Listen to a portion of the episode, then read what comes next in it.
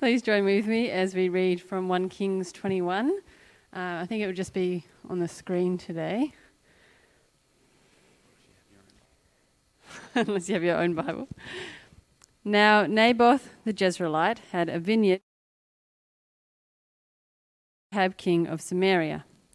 And after this, Ahab said to Naboth, Give me your vineyard, that I may have it for a vegetable garden, because it is near my house, and I will give you a better vineyard for it. Or, if it seems good to you, I will give you its value in money. But Naboth said to Ahab, The Lord forbid that I should give you the inheritance of my fathers. And Ahab went into his house vexed and sullen because of what Naboth the Jezreelite had said to him. For he had said, I will not give you the inheritance of my fathers. And he lay down on his bed and turned away his face and would not eat and would eat no food. But Jezebel his wife came to him and said to him, Why is your spirit so vexed that you eat no food? And he said to her, Because I spoke to Naboth the Jezreelite and said to him, Give me your vineyard for money, or else, if it pleases you, I will give you another vineyard for it. And he answered, I will not give you my vineyard. And Jezebel his wife said to him, Do you now govern Israel? Arise and eat bread, and let your heart be cheerful. I will give you the vineyard of Naboth the Jezreelite. So she wrote letters in Ahab's name and sealed them with his seal, and she sent the letters to the elders and the leaders who lived with Naboth in his city. And she wrote in the letters, Proclaim a fast, and set Naboth at the head of the people and set two worthless men opposite him, and let them bring a charge against him, saying, You have cursed God and the king. Then take him out and stone him to death. And the men of his city, the elders and the leaders who lived in his city, did as Jezebel had sent word to them. As it was written in the letters that she had sent to them, they proclaimed a fast and set Naboth at the head of the people. And the two worthless men came in and sat opposite him. And the worthless men brought a charge against Naboth in the presence of the people, saying, Naboth cursed God and the king. So they took him outside the city and stoned him to death with stones. Then they sent to Jezebel, saying, Naboth has been stoned. He is dead. As soon as Jezebel heard that Naboth had been stoned and was dead, Jezebel said to Ahab, Arise Take possession of the vineyard of Naboth the Jezreelite, which he refused to give you for money, for Naboth is not alive but dead. And as soon as Ahab heard that Naboth was dead, Ahab arose to go down to the vineyard of Naboth the Jezreelite to take possession of it. Then the word of the Lord came to Elijah the Tishbite, saying, Arise, go down to meet Ahab king of Israel, who is in Samaria. Behold, he is in the vineyard of Naboth where he has gone to take possession. And you shall say to him, Thus says the Lord, Have you killed and also taken possession? And you shall say to him, Thus says the Lord, In the place where dogs licked up the blood of Naboth, shall dogs lick your own blood. Ahab said to Elijah, Have you found me, O my enemy? He answered, I have found you, because you have have sold yourself to do what is evil in the sight of the Lord. Behold, I will bring disaster upon you. I will utterly burn you up, and will cut off from Ahab every male, bond or free, in Israel. And I will make your house like the house of Jer- Jeroboam the son of Nebat, and like the house of Baasha the son of Ahijah, for the anger to which you have provoked me, and because you have made Israel to sin. And of Jezebel the Lord also said, The dogs shall eat Jezebel within the walls of Jezreel. Anyone belonging to Ahab who dies in the city, the dogs shall eat. And anyone of his who dies in the open country, the birds of the heavens shall eat. There was none who sold himself to do what was evil in the sight of the Lord, like Ahab, whom Jezebel his wife incited. He acted very abominably in going after idols, as the Amorites had done, whom the Lord cast out before the people of Israel. And when Ahab heard these words, he tore his clothes and put sackcloth on his flesh, and fasted and lay in sackcloth and went about dejectedly. And the word of the Lord came to Elijah the Tishbite, saying, Have you seen how Ahab has humbled himself before me?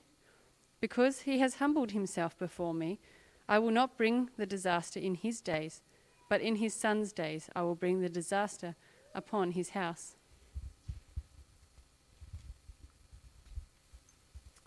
Thank you, Beck. Well, you'll notice I've taken off my mask, but I will stand here. Okay.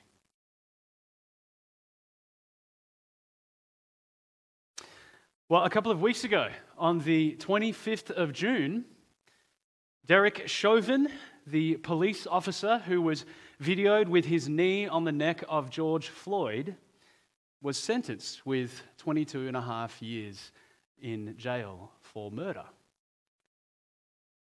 When that sentence was released, uh, the hashtag Justice for George Floyd lit up social media. And yet, many have said that uh, his sentence is too short and that that doesn't actually reflect true justice for Floyd. How is it that you decide when someone deserves justice and when someone deserves mercy. How do you know when to apply one or the other? You see, our own uh, moral compass on this uh, is surely quite subjective and, uh, in the end, probably still based on merit. Uh, you know, we, we, think that somebody uh, might deserve uh, some mercy because we actually think, you know, well, their, their punishment outweighs the crime, it's too harsh. Or perhaps we think to ourselves, you know, they've actually done enough to make up for it, so show them some mercy. Or we might seek justice that actually looks more like revenge than it does like justice. Perhaps the more penetrating question for each of us as we seek to get to the heart of how it is that we think about these things is how do you decide when you deserve justice and when you deserve mercy? Because what we think we deserve is going to undoubtedly determine what we think others deserve, isn't it? That will be the standard with which we weigh and evaluate whether justice or mercy should be dished out to somebody else. And well, these twin concerns uh, of justice and mercy are the focus of our passage. And so, as we explore it, let's have our Bibles, well, our blue Bibles aren't out today for extra COVID protection measures. But if you do have it, uh, a phone or something with you, have it open, the passage open. Uh, 1 Kings 21, 9, 17 to 29. Uh, we are also going to have it on the screen if you don't. But let's, let's have our, our Bibles and our hearts and our minds open to hear the Lord's word this morning. And so I have three points for you today, the first of which will be the longest. And so let's begin there. Point number one love justice. Love justice. Well, justice has become quite the topic on people's minds over the last couple of years, hasn't it? In 2018, it was um, Merriam Webster's Word of the Year. Uh, and of course, over the last 12 months, it has been on the minds of many people in the West. The, the video, as I mentioned, of George Floyd in Minnesota sparked protests in nations everywhere, even here in Australia. And the Black Lives Matter movement uh, has become the rallying cry for breaking down a systemic racism. What's your definition of justice? How would you define what justice is. For many people, this kind of social justice, which I just described, is exactly what comes to mind. As a matter of fact, some would say that that is actually the cornerstone of justice. Unless that is achieved, then justice will never fully be uh, completed. Others would say that justice can only occur when someone is given a fair trial that that must be necessary in order for justice to be truly uh, executed. In many ways, what we see in our society and, and this tension that we are observing, uh, this incredible cultural moment that we are currently living through, is a collision of competing definitions of justice. Now, if you're a Christian, you ought to love justice. You ought to love justice. Why? Because God loves justice. The Bible speaks a lot about it, like in Psalm chapter 33, verse 5. He loves righteousness and justice. And many Christians uh, who love justice will often quote Isaiah 1 17. Seek justice, correct oppression, bring justice to the fatherless, plead the widow's cause. But the crucial, question, the crucial question we must answer is Do you love the kind of justice that God loves? Do you love the kind of justice that God loves? Because you see, it's one thing to love a, a socially informed, a culturally shaped form of justice, and it's another to love God's justice. Now, there, of course, there may be some overlap between those uh, ideas, conceptions of justice. But as followers of Christ, we must take care to ensure that we let God always give us our definition of what justice is. And how is it that God gives us his definition? Well, it comes through his word. That's exactly what we see in our passage. Let's read from verse 17. Then the word of the, then the, word of the Lord came to Elijah the Tishbite, saying, Arise, go down to meet Ahab, king of Israel, who is in Samaria. Behold, he is in the vineyard of Naboth, where he has gone to take possession. As we've seen before in Elijah's life, it's the word of the Lord that leads and guides Elijah. It's the word of the Lord that passes down God's justice on Ahab. Elijah is told to go to Ahab in Samaria, which is perhaps tr- better translated as who rules in Samaria, uh, because we know that, and as it says in the very next uh, breath, he is actually in the vineyard of Naboth in Jezreel. The Lord directs Elijah to go and pronounce his judgment on Ahab, which we see in verse 19. And you shall say to him, Thus says the Lord. Have you killed and also taken possession? And you shall say to him, Thus says the Lord In the place where dogs licked up the blood of Naboth, shall dogs lick your own blood. Did you notice the two charges that Elijah brought to Ahab? They were killing, murdering, and taking possession. Well, that looks a lot like a couple of commandments from Exodus 20, doesn't it? You shall not murder, you shall not steal. Those are the sixth and the eighth commandments of the ten that God gave to Moses and to the Israelites. And so it is a very clear transgression of God's will and his instructions that he has given. And as a result, the judgment upon Ahab is that his blood will also be spilled and licked up by the dogs. Now, in case you're wondering, spoiler alert, this is exactly what happens. We see it in the very next chapter, in, ver- in verse 38 of chapter 22. Ahab dies in his chariot, and the dogs lick up his blood. And the mention of the prostitutes in that verse is, is likely highlighting the fact that Ahab never did actually get rid of the foreign religions and idol worship that he was condemned for. But this transgression of these two covenants, you know, it's not the only judgment that Ahab is going to receive. When Elijah actually comes to deliver the word of the Lord, well, the conversation continues. Let's read from verse 20. Ahab said to Elijah, Have you found me, O my enemy? He answered, I have found you, because you have sold yourself to do what is evil in the sight of the Lord.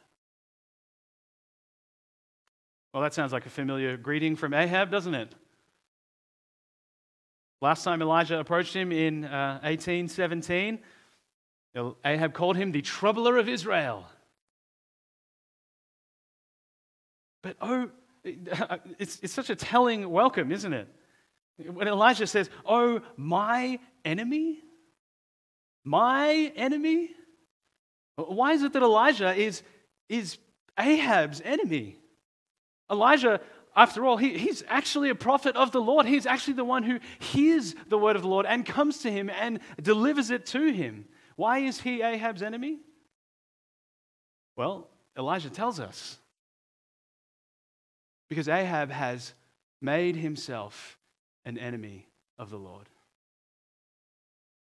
He has sold himself to do what is evil in the sight of God.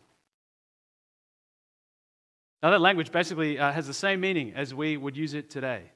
So, if you're a sellout as an artist or as a musician, uh, then it means that you're only in it for the money, and that means that you have no soul. And it means that you're just greedy and you don't care about the art. That's, that's what we mean when we say that. If you have sold your soul to Satan or to big corporates or whatever it might be, it means that you have no moral compass. Or it means really that what you have sold yourself to becomes your moral compass. If you're sold as a slave to a master, after all, you, you can only do what it is, whatever it is that the master wants you to do. You're bound to do what your master tells you to do. And so here we see Ahab has sold himself to do evil. He has completely turned himself over. Now, did Ahab, you know, one night in his room think to himself, I'm going to be an agent of Satan? I'm just going to do evil. That's what I want to do. Well, you know what? Maybe he might have. But perhaps more likely, Ahab simply believed the lie that false gods and sin offer something better than the true God.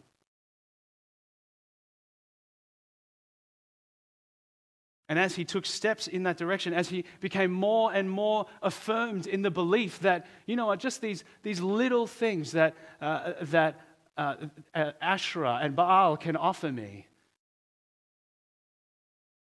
maybe they are a whole lot better than what this Yahweh that I'm supposed to worship can offer me.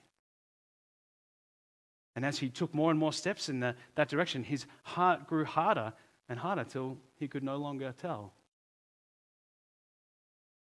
You know, there's a word of caution in that for us, isn't there? Most of us wouldn't consciously say or, or believe or, or actively make the decision to say, yeah, I'm just going to be a really bad person. That's what I want to do. No. And yet, how easily do we believe the lie that our idols will bring more joy to us than God? How easily do we believe, slowly, bit by bit, that these pleasures are greater than the ones found in Christ? If you've ever witnessed someone falling away from God, I, I, I, bet you that in the vast majority of cases, it wasn't like a switch that was just suddenly flicked, but it was more like a dimmer that was slowly turned until the light was out. Christian, you must always be on your guard against sin. The temptation to take steps in that direction is far too great. The devil tempts you with sugar coated poison. He drives around in an ice cream truck that looks amazing. But ultimately, what he is selling will be your destruction. You must instead feast daily on true bread. Yeah, Ahab's sin wasn't just that he broke the sixth and the eighth commandments, he descended into total slavery to evil. And that's why Elijah goes on. Let's read from verse 21. Behold, I will bring disaster upon you. I will utterly burn you up and will cut off from Ahab every male, bond or free, in Israel. And I will make your house like the house of Jeroboam the son of Nebat, and like the house of Baasha the son of Ahijah, for the anger to which you have provoked me, and because you have made Israel to sin.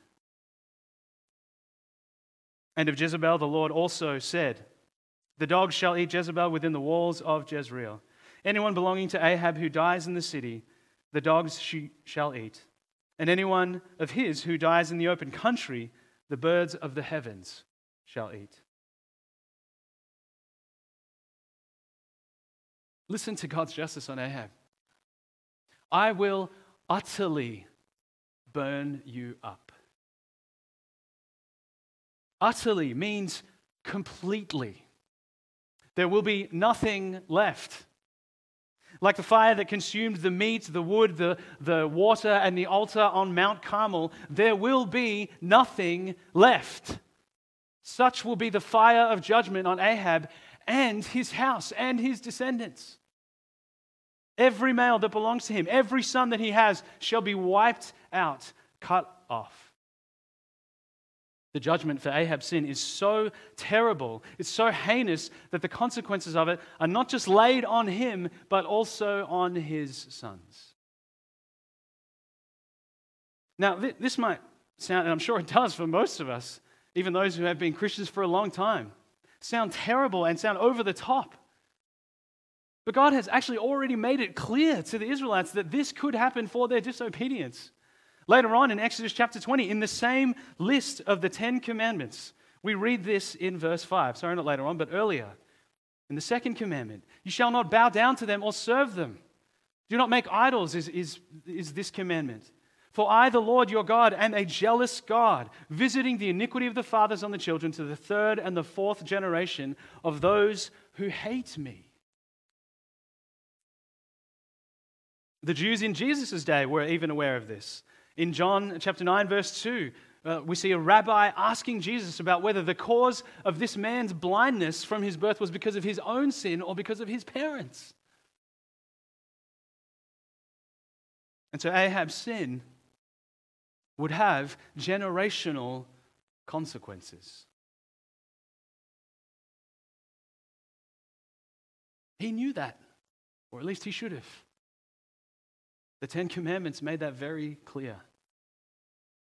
And not only that, not only did God already make it clear, but this kind of evil from a king of Israel and the justice that has been brought down by God on that king has already happened twice before.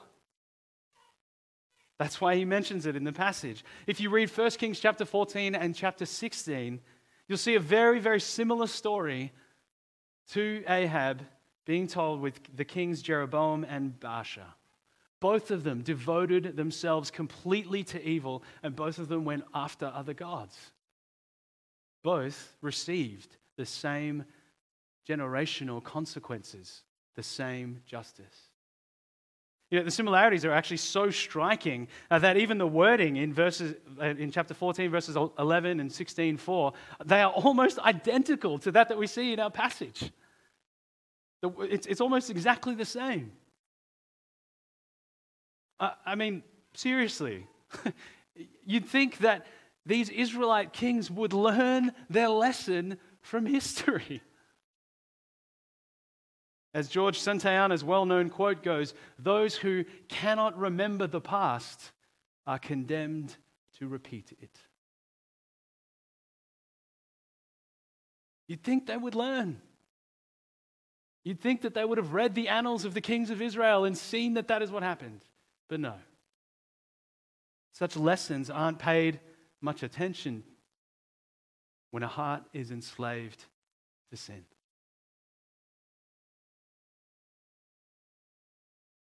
And so we see here yet another reason why Ahab's sin is so severe. Because not only did he break the sixth and the eighth commandments, not only did he sell himself out to evil, but he also made Israel to sin. He led them in idolatry. Ahab's punishment is of such a high degree because his sin didn't just affect him, he led an entire nation into disobeying God. And the king's responsibility, as we heard before from Deuteronomy 17, was supposed to be to lead the nation into the worship of God. He was meant to be so steeped in the Word of God that he himself wouldn't turn aside from it and therefore lead the nation into it. And did you notice when we read it before what the result would be if the king maintained faithfulness to the Lord? Have a look at verse 20 of Deuteronomy 17. He may continue long in his kingdom, he and his children in Israel. The promises for the king, if he stayed faithful to God, were longevity in his line and his descendants. It was the exact opposite of the judgment that would come. The king had to know God himself in order for him to be able to lead the whole nation of Israel to God. And you know, in a similar, but certainly not identical way, this is the reason why elders in the church must be men who know the Lord and who are steeped in the word themselves. You know, the picture that you get of, of the qualifications of an elder in 1 Timothy 3 are of a man who is mature in his faith, who has spent many years soaking in Scripture, who has spent many years pursuing the Lord, seeking Him for Himself in order that He may be able to lead others to do the same. It's also why Paul sounds the warning in the next chapter to Timothy of that letter in chapter 4 to keep a close watch on himself and on the teaching. You notice that? Those two things watch yourself and watch the, the thing that you are actually teaching from Scripture. Sounds a lot to me like the instructions that were given to the kings of Israel. And this is also, of course, why leaders and teachers are held to a higher and stricter standard, as James 3:1 makes very clear.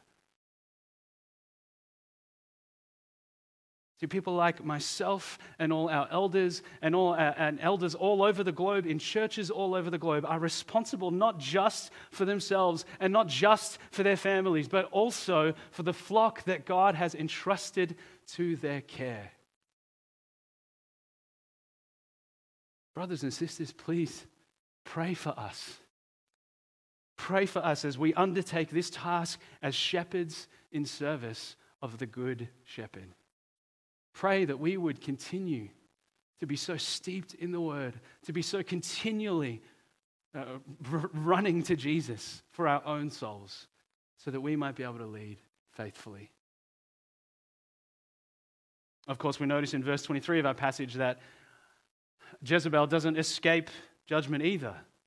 You know, she's, as I've said a few times over the last few weeks, probably the puppet master behind a lot of what's going on. And she certainly, as we read in, in chapter 21, is the one who engineered the murder of Naboth and the theft of his vineyard. But do you notice how uh, Ahab was not let off the hook? As a matter of fact, the vast majority of, of the judgment pronounced was to him, wasn't it? Once again, just like with Adam, we've seen this before. Passivity in allowing evil to occur under your nose with your own spouse makes you just as guilty. If you're single here this morning, I cannot stress to you enough. Do not even entertain the possibility of marrying a non Christian. Aside from the very clear instructions in 1 Corinthians that we get not to do so, you are putting yourself in grave danger. Romantic love is a very powerful thing. And if you do not share the same heart to love and to submit to the Lord, then the temptation to succumb to sin or to turn a blind eye to it becomes almost impossible to resist. And the cost of that is just not worth it. Now, of course, if you're, if you're in a relationship, if you're married and you, and you have done that, God's grace abounds. But while you have the opportunity, while you have the opportunity, if you are single, resist that temptation. Well, I think we get the picture about how bad Ahab is, don't we? It's pretty clear. But Scripture's not done. Let's read from verse 25.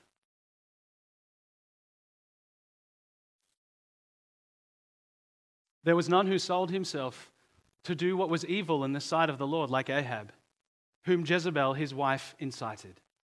There it is again. He acted very abominably in going after idols, as the Amorites had done, whom the Lord cast out before the people of Israel. We've already seen this in uh, 1 Kings 16:30, uh, so it shouldn't be a surprise to us that the Bible is telling us again that Ahab is the worst of all the kings. And yet the author drops it back in here again to emphasize the point. Yeah, it seems out of the blue, which is why our translations put brackets around it. But the point is really being underscored. Ahab, in case you've missed it, really is the worst of the worst. He is the worst. He repeats uh, the language of him selling himself to do evil in the sight of the Lord again. And he reminds us that he and Jezebel, they're, you know, they're a real Bonnie and Clyde. They are partners in crime.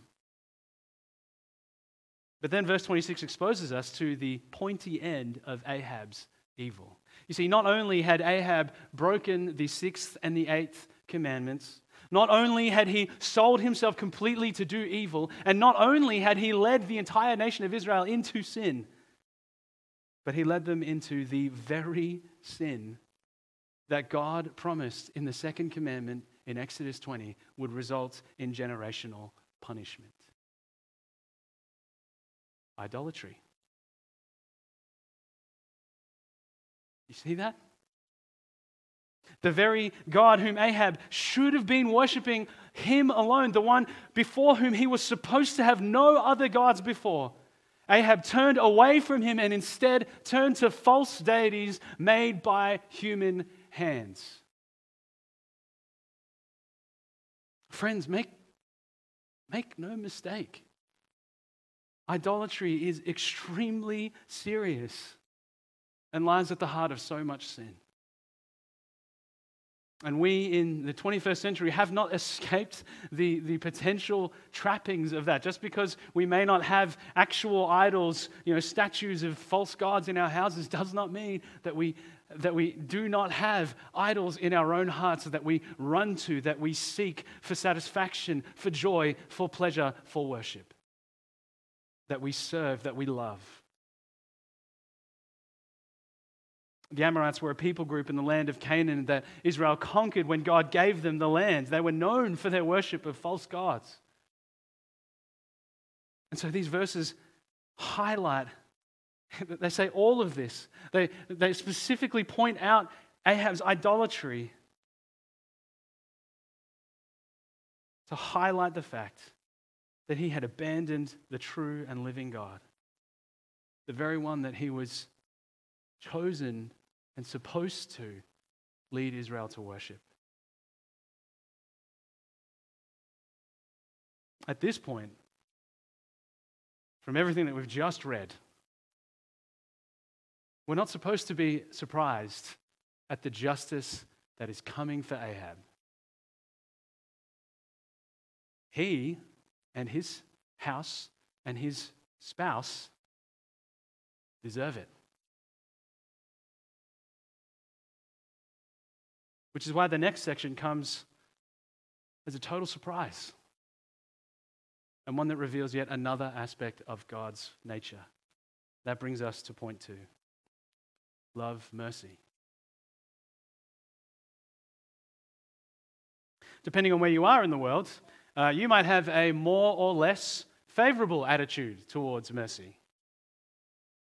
In some cultures, to show mercy uh, is seen as a sign of weakness. Justice is a far more highly prized value. in our Western culture, we're actually all about mercy.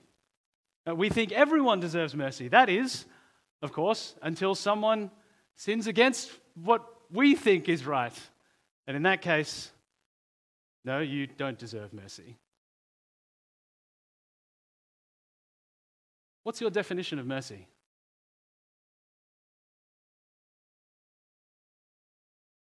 As with justice, if you're a Christian, you ought to love mercy.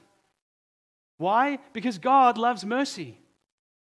Deuteronomy chapter 4, verse 31 tells us the Lord our God is a merciful God. But also, just with our understanding of justice, we ought to ensure that our definition of mercy is also shaped by God's word and not by our own sense of what it should be or how our culture defines it. And so, the crucial question that we must answer is Do you love the kind of mercy that God loves? Do you love the kind of mercy that God loves?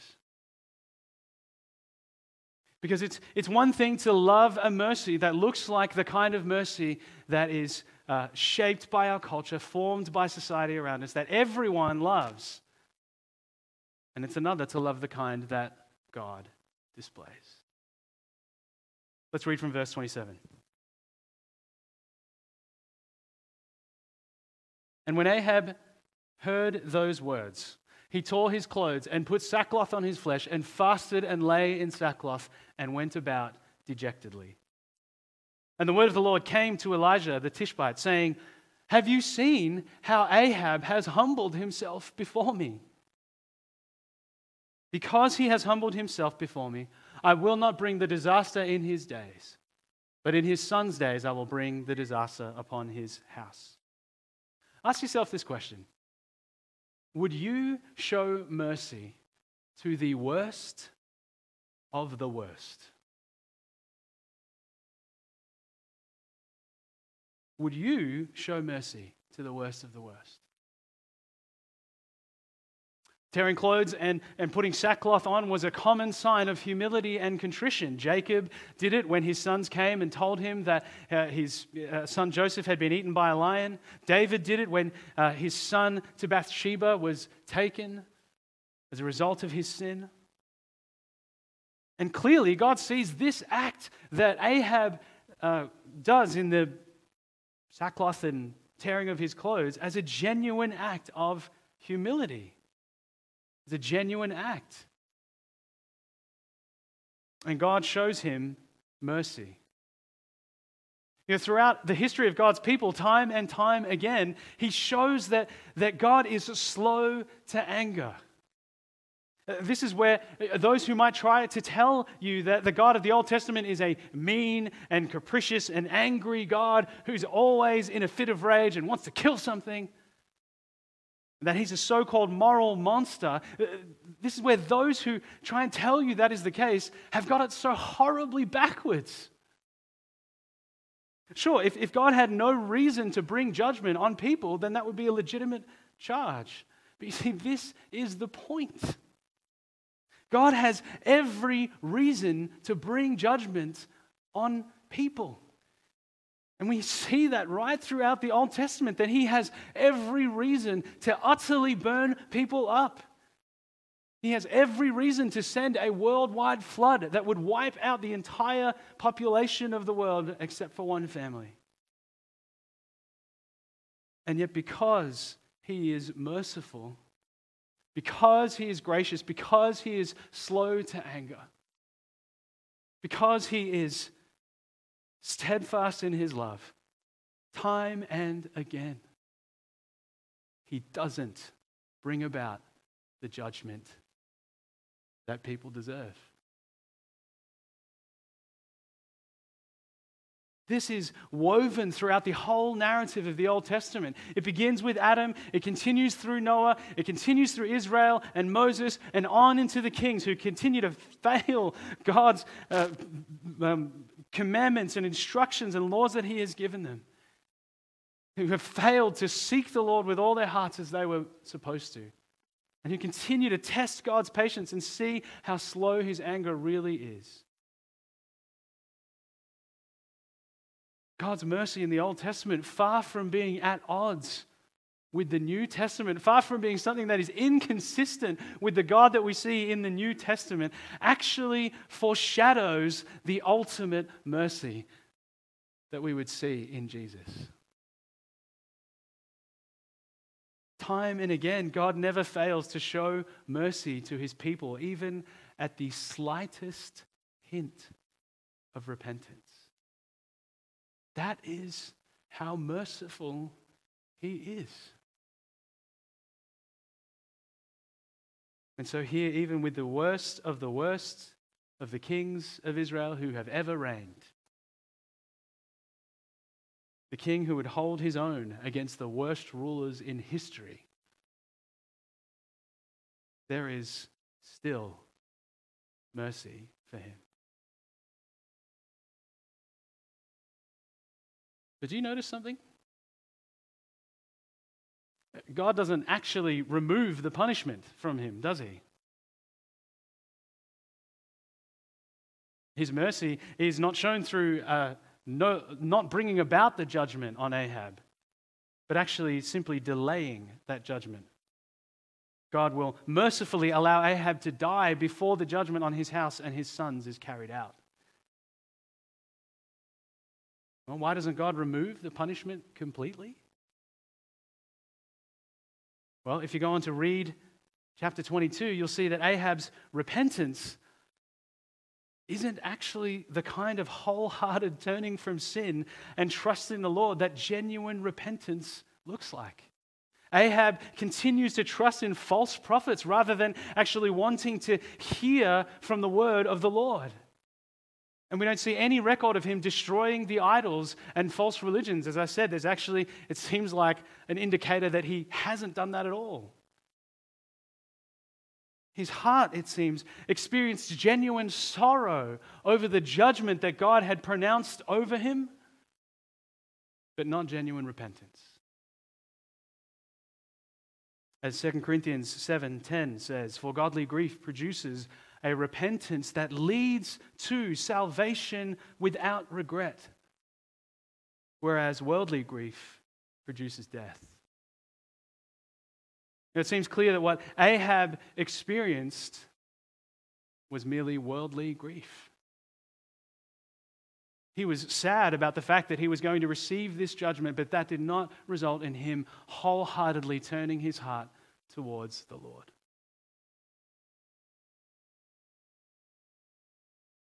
And yet, even in this response, God still shows him mercy. It just goes to show that genuine repentance is not just sorrow for our sin. It's not just sadness about the judgment that our sin deserves. Because you see, anyone can do that. Anyone can have genuine sorrow over judgment. Genuine repentance is a complete turn around. It is a full about face. It is a destroying of idols and a running to Jesus. Which brings me to my final point. Love Jesus. I titled this sermon Just Mercy because, uh, as we've seen, both justice and mercy are aspects of God's nature that cannot be separated from one another. His justice is merciful and his mercy is just. So he doesn't he's not just mercy, he is just mercy. Theologians throughout history have described God as simple not meaning that God is basic and that he has no complexity. No, the term means that God doesn't have aspects of himself that are somehow separated from one another. So it's not like you get angry God in the Old Testament and then you get loving and merciful God in the New Testament. It's not like you might get, uh, you might get just God today and then you might get merciful God tomorrow. Uh, it, it, doesn't work that way. It, and nor is God 30% merciful and 15% just and, you know, 50% loving, etc., etc., etc. No, the characteristics and attributes of God are all part of Him, all at once, all at the same time. And so when He is being just, His justice is merciful, and vice versa. And He is also all of the other things at the same time. He's loving, He's compassionate, He's powerful, He is righteous, and so on. And we see this come together beautifully later on in Exodus, in a well known passage in chapter 34 where God appears to Moses and he declares his own name The Lord, the Lord, a God merciful and gracious, slow to anger, and abounding in steadfast love and faithfulness. Keeping steadfast love for thousands, forgiving iniquity and transgression and sin, but who will by no means clear the guilty visiting the iniquity of the fathers on the children and the children's children to the third and the fourth generation. This is the great puzzle of the Bible. How on earth could God possibly forgive iniquity and transgression and sin, yet at the same time not clear the guilty? How could two seemingly contradictory things coexist. How can God be both just and merciful? You see, one of the reasons we find this so puzzling is because we've actually defined justice and mercy in ways that are not consistent with God and with His Word. That's because in our sin, we determine what we think we deserve and use that to define justice and mercy. And so, unless we realize, friends, what the Bible, what God's word says about Him and about us, we will always be confused.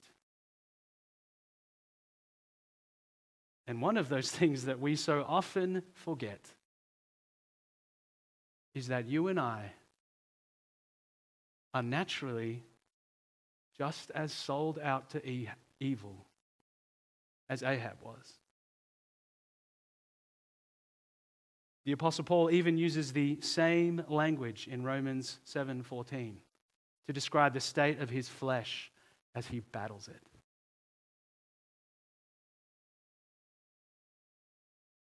The reality is the word of the Lord has been proclaimed to us in the gospel, which is the very center of the Christian faith. And that gospel, that message, that news reveals to us that God's justice rightly condemns our sin. And what we deserve is being utterly burned up for eternity. That is God's justice. Your and my failure before an eternal and a perfect God is deserving of an eternal and perfect punishment. That is God's justice. Were God's mercy not to be a part of Him, that would be perfect justice, perfectly executed. This is why modern notions of justice just fail to recognize what true justice is. Because so easily and quickly we think that we are the innocent party in all of this. We think that we don't deserve that, that surely we don't deserve that. And so we, we think that about other people.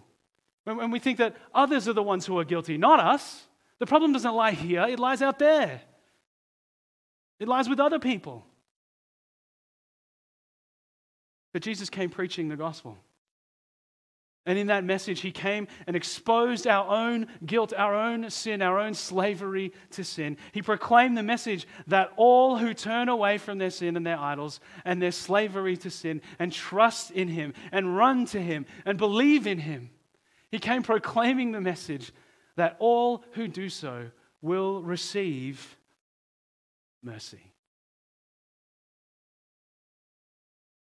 And so, as Ephesians 2 reminds us, God is rich in mercy. And he makes us alive together with Christ. It is through him that we are brought to life. In Christ, God's justice and his mercy coalesce. His perfect justice and his perfect mercy are displayed in Christ on the cross and in his resurrection. It is in Christ that we see Exodus 34 come to full fruition. It is in Christ that we see just punishment for our sin paid, and so God's justice being satisfied. You see, God doesn't just wave his hand and do away with that penalty as though the crime never happened. No, that penalty is paid in Christ. And it is in him and because of him that we then have access to his deepest and fullest mercies. And so, just as the word of the Lord called Ahab to repentance, so the word of the Lord calls you to the same this morning. Even if you are the worst of the worst sinners, take heart. God has saved many just like you. The Apostle Paul was, as he tells Timothy, I was the worst of the worst.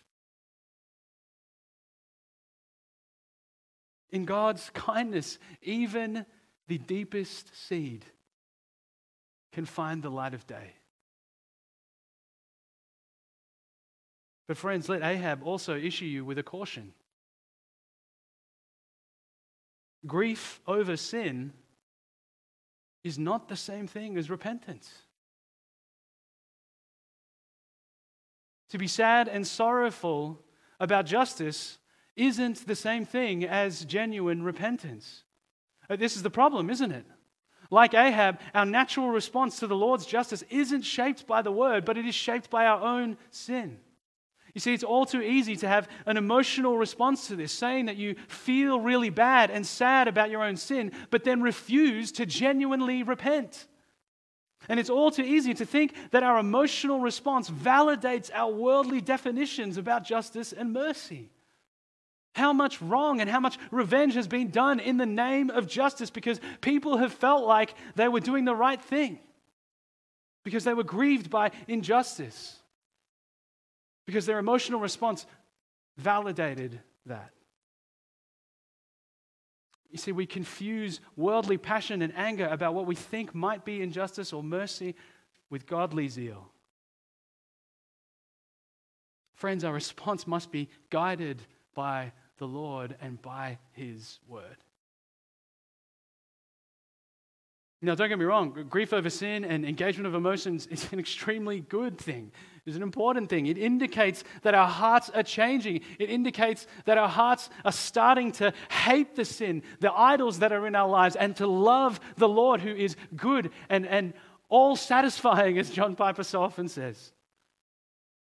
It is recognizing that our rebellion against Him is, is, is our fundamental sin. But true repentance and true worship doesn't stop at that emotional response. It continues to actively tear down and replace the idols of our hearts. It keeps searching and it keeps destroying those areas in our lives that aren't submitted to Him, that are really just worldly loves masquerading as godly ones. Now, please hear me, especially if you are a Christian who worries about idols that might be hiding in a closet of your life that you can't see, and you're concerned that that is somehow going to condemn you. Let me encourage you this morning remember that you are now His. It is by Christ's work on the cross that forgiveness of your sin is paid for that the debt is paid for. And so, as you continue in that good work of fighting sin, of destroying idols, of growing in love for Jesus, know that your salvation is founded not in whether you have an empty closet or not. Your salvation is not dependent on whether your house is squeaky clean or not. Yes, we keep cleaning house, but that is not what earns you the mercy of God. It is His mercy in Christ that grants us eternal life in Him. As Paul would go on to say in the next verse of that letter, but I received mercy for this reason that in me, as the foremost, as the worst of all sinners, Jesus Christ might display his perfect patience as an example to those who were to believe in him for eternal life. God's mercy and patience is shown to us in our humble submission to him, in recognition that we cannot bring about salvation on our own.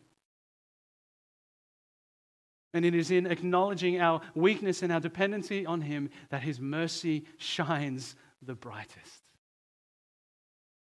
As one of my ha- favorite hymn verses expresses Nothing in my hands I bring, simply to the, the cross I cling. Naked, come to Thee for dress, helpless, look to Thee for grace. Foul, I to the fountain fly. Wash me, Savior, or I die.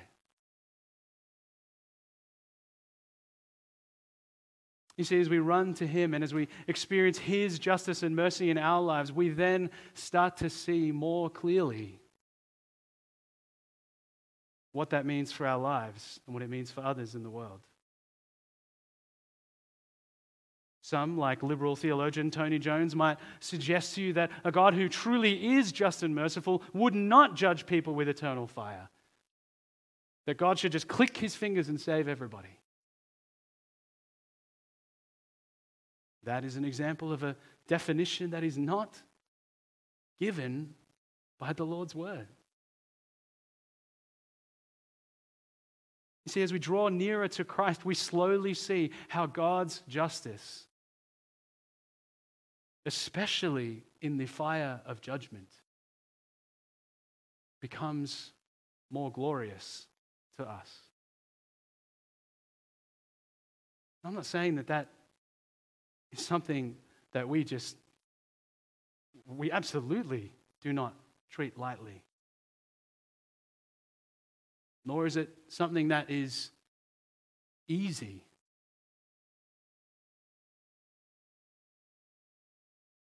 It's not like we rejoice in seeing people we love head towards being utterly burned up. But as we see that God's holiness and his majesty are greater than ours, we begin to see his goodness even in the fire of judgment. And so our response in seeing His justice and mercy at work in our lives.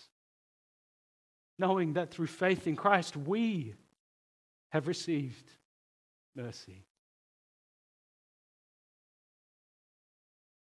Well, that begins to completely reprioritize our lives, doesn't it? The lens through which we view justice and mercy suddenly takes on an eternal perspective. Love for others compels us to warn them of the coming judgment and to urge them to cling to Christ for mercy. Just think about this for a second. Do you feel like you're seeing more justice and mercy being done when you're feeding the hungry or when you're saving the planet than when you're sharing the gospel? Do you think Christians who aren't more involved in that kind of work are doing less justice and mercy than they should be? Yes, God still calls us to works of justice and mercy in the world like that. That's part of our call to follow Christ. I'm not denying that. But if such works are void of sharing the gospel, and if they are not founded primarily on the gospel, then they are ultimately unloving. Because when Christ redeems us, he shows us that the greatest act of love and mercy that we can show to another person is to tell them about God's mercy in Christ and about how he has done that for us. The great preacher Charles Spurgeon's mother once said to him, when she was convinced that he was lost, Ah, my son, if at the last great day you are condemned, remember your mother. Say amen to your condemnation.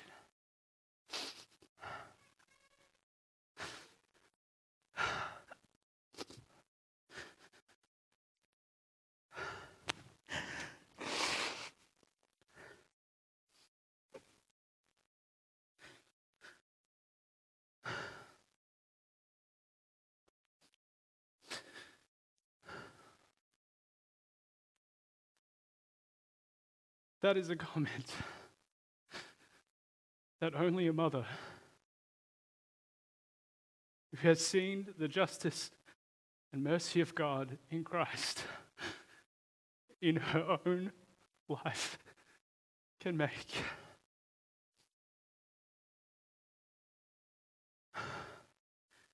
That is a comment that only a mother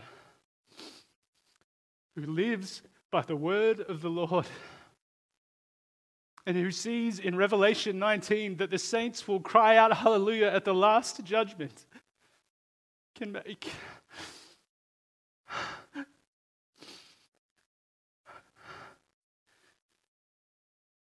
You see, it was out of great love for her son that Eliza Spurgeon could speak such penetrating and pleading words with her son Charles. And there were words that could only come from a recognition that true justice and true mercy is found only in Christ.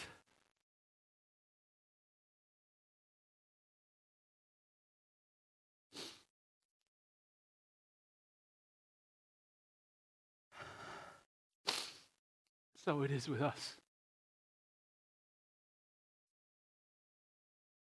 Coming to Jesus through God's word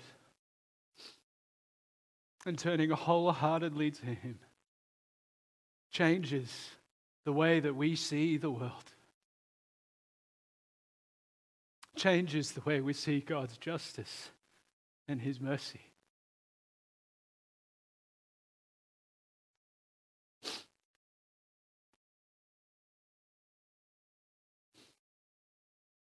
See, without Christ,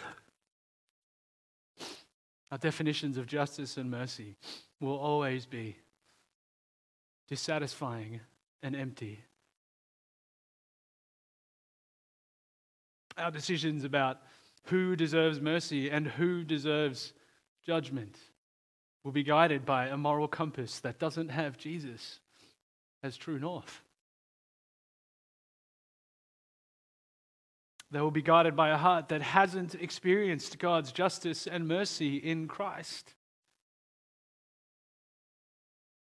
And they will therefore continue to define it in worldly ways. Friends, look to Christ. Run to Him. In him, perfect justice and perfect mercy are embodied. It is only in responding to him in the gospel through the word of the Lord that we may find justice and mercy for our own sin. And in so doing, grasp God's definition of justice and mercy.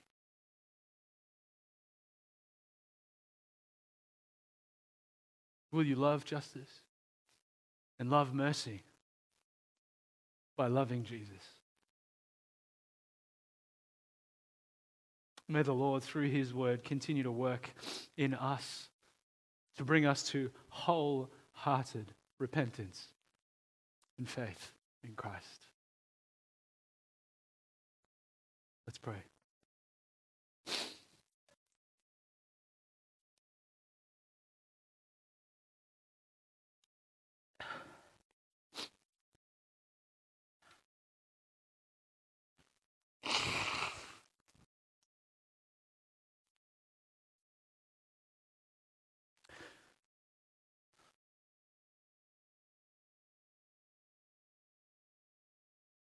Father, we see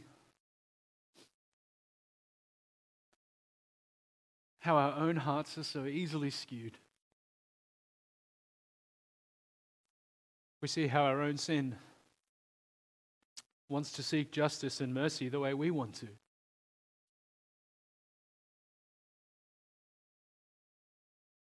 We see in Ahab the worst of the worst.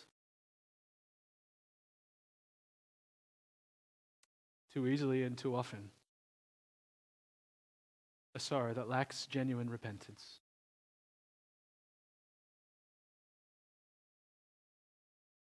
Oh Lord, you who are rich in mercy, you who are slow to anger, who are abounding in steadfast love and faithfulness, we cling to you. We fly to you. We run to you. Seek your forgiveness.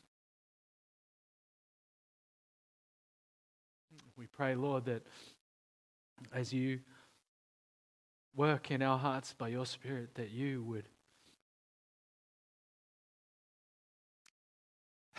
continue to lift our eyes to see Christ, to see our Savior, to see the one who justly took on our sin at the cross and who defeated death and the grave so that through faith in him we might be forgiven.